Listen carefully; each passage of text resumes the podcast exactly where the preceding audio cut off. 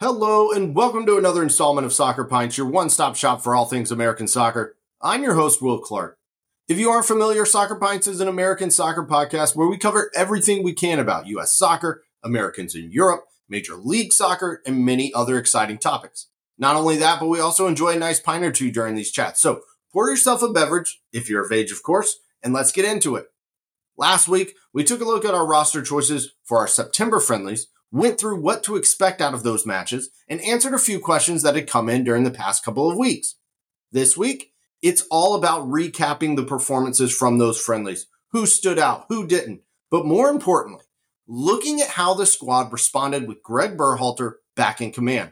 There's a lot to unpack from the two matches, but we will also look at what's ahead next month as we have a bit stiffer competition coming up with Germany and Ghana coming to the U S for two more friendlies. I will wrap things up today with some final thoughts of the week as well, and encourage anyone that has a question, comment, argument, or anything else that they want to discuss to send me a message and we can talk about it. I can assure you by the end of this episode, there will be a few of you who won't see eye to eye with me. So prepare yourself. But first, it wouldn't be right to start off an episode without sharing the beer feature this week, and with September sixteenth being the official start of Oktoberfest in Germany, I thought it was only proper to have a brewery who focuses on traditional brewing methods. And since I will be in Charlotte this weekend to see Charlotte F C and D C United in action, I figured why not go for the oldest brewery in Charlotte? So this week we have Old Mecklenburg Brewery, and what I have in my pint glass today is their Mechtoberfest beer. This is a Marzen style amber lager and is an original Oktoberfest beer, rich, malty, and super smooth from the Munich malt, noble hops, and a yeast strain from the oldest brewery in the world. This is five point four percent in alcohol, and it's a two-time Gold European Star winner and a Silver Great American Beer Fest medalist. By now, you all know I prefer my I P As and the higher A B V beverages, but what I really appreciate and love about Old Mac is their commitment to fresh, pure, premium quality beer. They strictly follow the world's oldest beer purity law, the renowned German Reinheitsgebot, which states that beer should only contain four ingredients: water, malt, hops, and yeast. Their brewing practice never compromises on quality. You won't find cheap ingredients, artificial flavors, or added colors here. As Charlotte's oldest brewery, opening back in two thousand nine, Old Meck has become a favorite in the city and for visitors alike. They've got a huge beer garden area outside, a traditional German-style setup inside.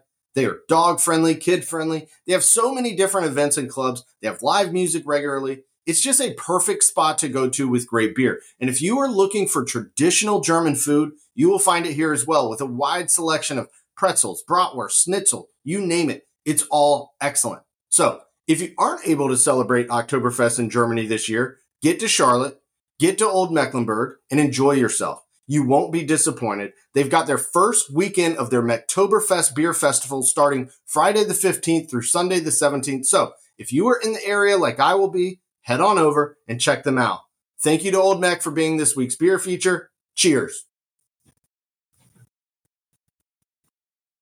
All right. Well, into today's conversation we go, recapping our two friendlies for our U S men's national team against Uzbekistan and Oman. Two countries we had no knowledge about, really, coming into these matches. Expectations were high. I made a few predictions last week, saying I thought the standouts would be Tim Weah, Christian Pulisic, and Balo. I said defensively I thought we would be solid. But the friendlies were really all about our attacking group, getting goals, building confidence, and learning how to work together in the future. I even said I thought the scores for the matches would be three nil and four nil. You can go back and listen to last week's episode if you don't believe me. Being the humble guy that I am, I won't remind everybody that I got both predictions absolutely spot on. But last Saturday, the U S beat Uzbekistan by the score of three nil. And then on Tuesday of this week, the U S beat Oman four nil. Nobody could have predicted that. So let's talk about this first matchup against Uzbekistan, who I will add surprised me a lot with their ability. The score line may have ended three nil, but the performance was anything but that. It started so well. The U S immediately playing on the front foot, looking like the team we always want to see. Again, being the humble guy I am, last week I said I thought Tim Weah would be a standout. I even featured his photo for last week's episode release. And after four minutes, he puts the U S up one nil after being set up by a magnificent first touch and layoff by Weston McKennie. The U S kept pushing forward and nearly doubled the lead when Balo headed one off the post about ten minutes after Weah's opener. But after that, there was a dynamic shift in play. Uzbekistan took over. Some people pointed out that once Luka De La Torre went off due to a broken nose in the thirty-fifth minute, that's when it changed. But I beg to differ. It happened sooner than that. The U S just sort of fell apart on their own. Careless passes, complacent movement. The U S just had this body language that reeked of, I'm so much better than you, I don't need to work as hard. There was no more creativity. It looked as though the U S were only trying to play one way through, and give Uzbekistan credit, they were the better side for most of the night. And for all of you still saying we should have dominated them and beaten them by a larger margin, I'll point out that Uzbekistan drew with Mexico three to three on Tuesday night. They were much better than we anticipated. After halftime, Gregg made one change in bringing on Pepe for Balo, which was planned in advance. Tanner Tessman had already come on for De La Torre in the first half, which obviously wasn't planned.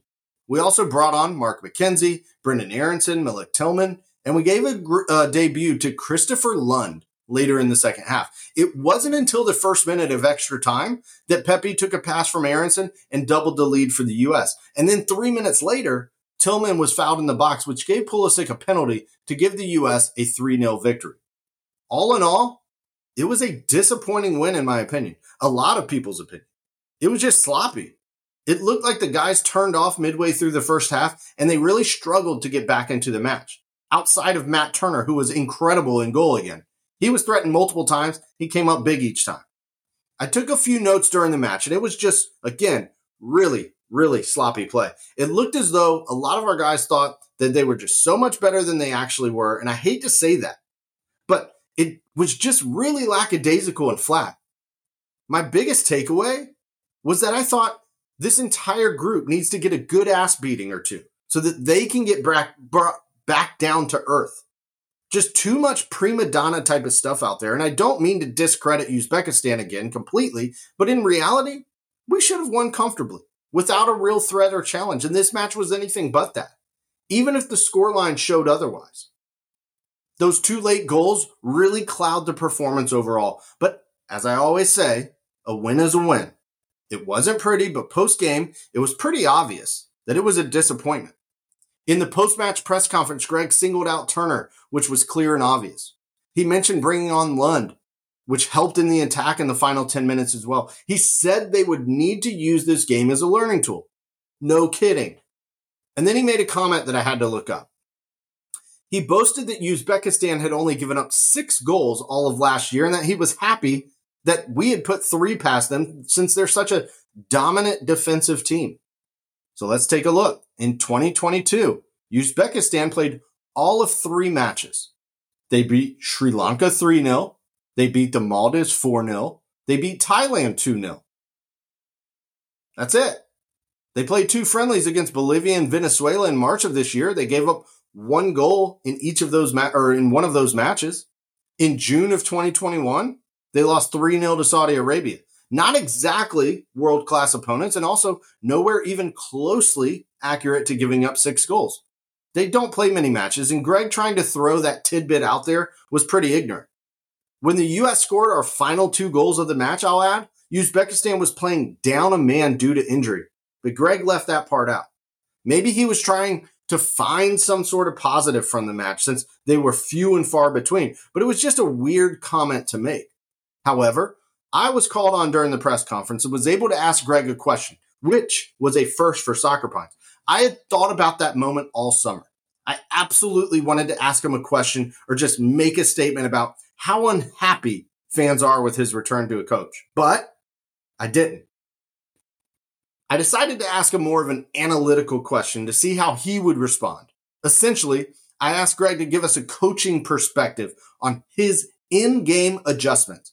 I had noticed that him and assistant B J Callahan were looking at a laptop on the sidelines multiple times, so I wanted to see, what was he looking at in those moments? And I asked him to give me one example of how he used that data to make an adjustment. Honestly, it's not a difficult question to answer, But basically, he said he was only looking at videos of play and not data or notes or anything like that. Then he said he noticed the Uzbekistan center mid was playing more aggressive in the middle of the field and that Musah and De La Torre were too close together, so we had to space them out to open that up more. That was it. That was his in-game tactical adjustment.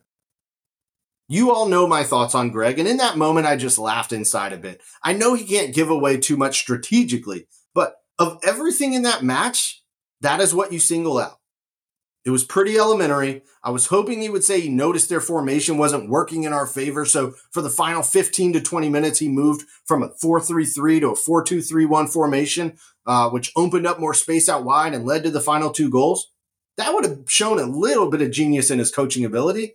However, he went with telling Musah and Luka to spread out a little. Well done, Gregg. On to the second match against Oman, and talk about a night and day difference from Saturday to Tuesday in a result that nobody could have accurately predicted, right? The U S beat Oman four nil to cap off their September window. And what I will say is this team played with high intensity from the first whistle. They had great spacing. They played with great pace.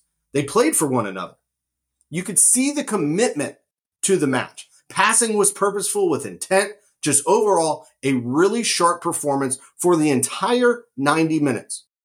In the first match, we saw Turner starting goal with Jedi Robinson, Tim Weah, Chris Richards, and Sergiño Dest in defense with Musah, McKennie, and Luka in the midfield, and Pulisic, Balo, and Weah up top.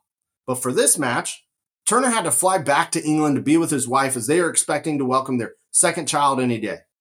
Luka, with a broken nose, would also sit this one out.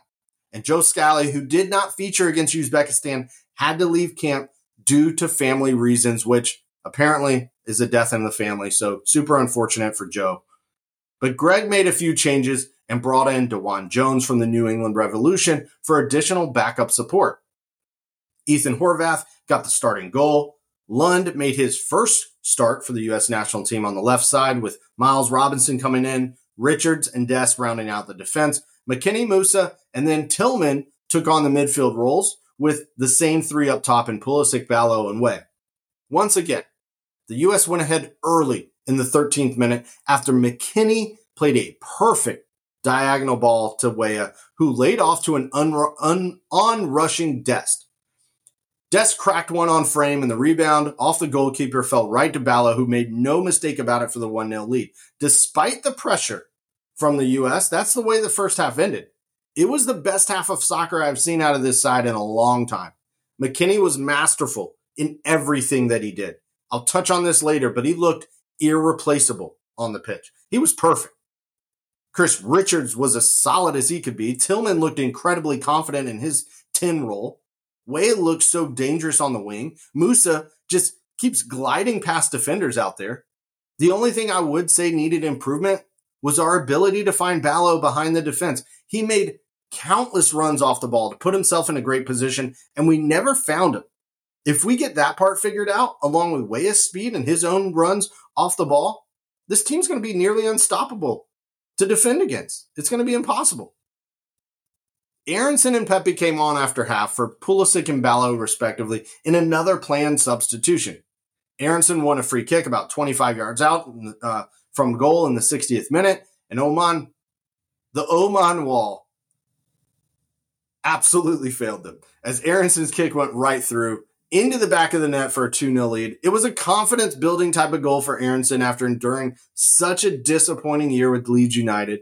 With about twenty minutes to go, Gregg brought on another debutant in Benjamin Kramashi, as well as McKenzie again. After five minutes after the uh, after that, he brought on Jones as well. That was followed by another goal by Pepe, who really took his chance as well this camp. And specifically with this goal, a quick touch, turn, rifled a shot into goal. Gregg then made his final change a minute later when he brought on the third player this window to make his U S debut, with Kevin Paredes coming on for Weah. Paredes immediately made an impact with his first touch as he raced down the right flank, squared a pass into the box, which was put into the net by a defender for an own goal to finish with a four nil scoreline. I have nothing negative to take away from this match. It was all positive.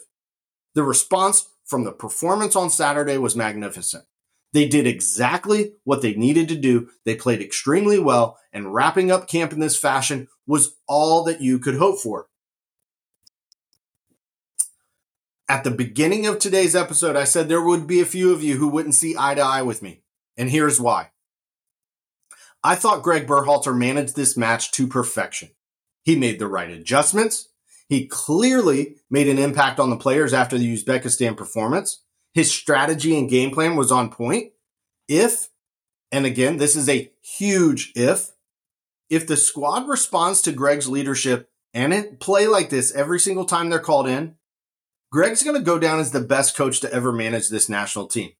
Maybe he's got the best players currently in camp and in his player pool than anyone's ever had.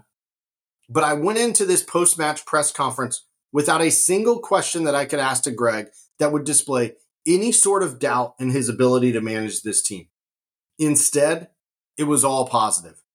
And unfortunately, and probably due to my question after the Uzbekistan match, I wasn't called on to ask a question during the post-Oman press conference. Had I been asked, it would have been around Gregg's high rate of giving debuts to players and what those moments mean to him. You know, something to show Gregg has a heart and can be genuine and authentic in a response rather than his usual canned responses. He's given fifty-nine players their first appearance with the national side since he took over back in twenty nineteen in sixty-two matches. That is third most to Bruce Arena and only one behind Bob Bradley's sixty debuts that he gave out in his eighty matches in charge. Overall, from these two matches, I thought we saw a lot of ugly in the first match and clearly put that behind us, and we played to near perfection in the second match. I liked what I saw out of our usual guys. McKennie was a standout for me. I thought Tillman looked solid as well. I also really liked Lund at left back. I thought he was dynamic. He seemed to really enjoy himself, getting integrated into the squad very well. That can be hard to do when you don't have much familiarity with one another, but everyone had positives. I can't pick off any one person who didn't take their opportunity. Everyone seemed to have a positive camp, and yes, all in all, even Gregg did. It doesn't mean I'm a Gregg fan, but I will give credit when credit is due. I'll also chalk this up to the types of opponents that we played against. Next month against Germany and Ghana, those are going to be battles against two teams in the top twenty-five in the world. That's where we're going to see the true test to see if we are really heading in the right direction or not, or if we get an ass beating like I mentioned we needed. We won't be able to afford having a poor performance like we did against Uzbekistan in those matches. Which leads me into my final thoughts of the week. And the one I want to connect on right away is what we might see for those October friendlies. Gregg's just brought in twenty-three, twenty-four, twenty-five guys for September. It was a strong squad. Sure, we gave some debuts to Paredes, Lund, and Kramashi. We also had Cade Cowell on the bench who didn't feature in either match. I can see Lund being back in the squad as the backup left back to Jedi Robinson, but Gregg has a situation on his hands. And personally, I can't wait to see it play out. I've talked about it before, but when our full squad is healthy and available for selection, which is never, what is Gregg going to do? Who is going to sit the bench? Who is not going to be called in? We know Gregg has to have a sit-down talk with Gio Reyna in the coming days or weeks. Gio is too good when he's healthy not to be in the team. He's back fully training with Dortmund, so if all goes well, Gio's going to be in October camp. Tyler Adams, another one who missed due to injury, he could be there. You also have McKennie, who I mentioned earlier, looked irreplaceable against Oman. His passing was precise. His work rate was excellent. He was creating all across the pitch. You have Musah, who also has looked absolutely as solid as they come. His ability to defend and accelerate when he has the ball is unlike anyone we have in this team. So what does Gregg do here? McKennie, Musah, Gio, Adams, Tillman, and Luka look good in there too, albeit they are backup depth guys. Who is sitting out of the main four? I see people declaring Gio as the best player that the U S men's national team has. I'm not arguing that he's not, but until he is healthy and fit, I'm not willing to declare that. Do I think he has to start when he is healthy and fit? A hundred percent. Do I think the other three need to start too? Yes.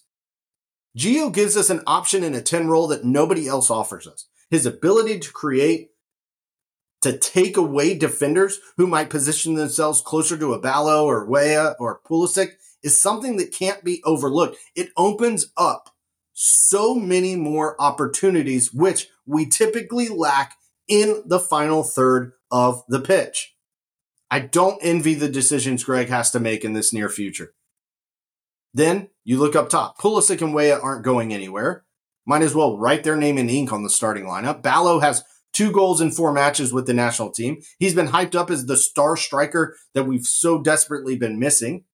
Ricardo Pepi now has six goals in his last six matches with the national team. He's playing with so much confidence, keeps making the impact when he's on the pitch. There is not a scenario where both Balo and Pepe can be on the field at the same time. There are too many great players for too few of spots, which means we're in a great spot. It's inevitable that someone won't be healthy when October comes around, but I'm really interested in seeing what the decisions made will be. Can Gregg even clear up the situation with Gio before then? Who knows? All right, on to my next thought of the week. Has anyone been paying attention to what is going on with the New England Revolution recently? Six weeks ago, they placed one of the all-time greatest coaches in U S soccer history on administrative leave after insensitive and inappropriate remarks were made. Now, this past Saturday, Bruce Arena officially resigned as head coach of the Revolution, putting Richie Williams in as interim head coach. We don't know what actually happened, what was actually said. The Revolution players don't know either. M L S hasn't given any indication or details.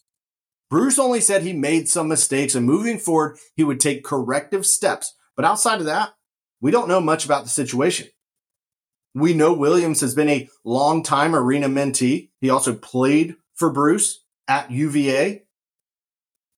Bruce also handed him twenty plus appearances when he was national team head coach. But according to The Athletic, they reported that complaints were filed against Arena by Williams. Team staffers, coaches of Arena staff, all took to support him publicly. On Tuesday, Revolution team president Brian Bellello met with players who understandably wanted answers. Williams said he couldn't comment, which I understand. Other coaches also said the same. The players then refused to train, apparently. So, with no trust in Williams there, late Tuesday night, the Revolution announced that assistants Shawry Joseph and Dave Vandenberg, who both publicly supported Arena, had parted with the club, and Clint Pea was now promoted to interim head coach. But not a single mention about Williams in that release. It's just a bizarre situation. Situation without a lot of information or answers, but I can tell you this. Something soon is going to come out about it. I can't wait to hear about it. But what I'll also say about Bruce Arena, I've met him a few times. I've been fortunate enough to train with him as, as lead staff member when I was younger. He's a fantastic individual. I can't believe something like this has happened. That's why I'm curious, but I'll support Bruce. Great coach. Loved him as national team manager. Loved him early on in my career. So hopefully it's something positive. All right, on to the final thought of the week, and I'll keep it short and sweet. The U S women's national team announced their roster selections for their upcoming friendlies next week against South Africa. On the roster includes two soon-to-be retired players of the squad in Megan Rapinoe and Julie Ertz. I am all for respecting players and their achievements and retirements. And again, we might not see eye to eye on this. However, my thought is this, and feel free to disagree with me on it. I don't really care. I think retirement send-off games are absolutely worthless. There is no need to bring them in for a final game. They had their final game at the World Cup. Why do we need to call a player in to give them one last match?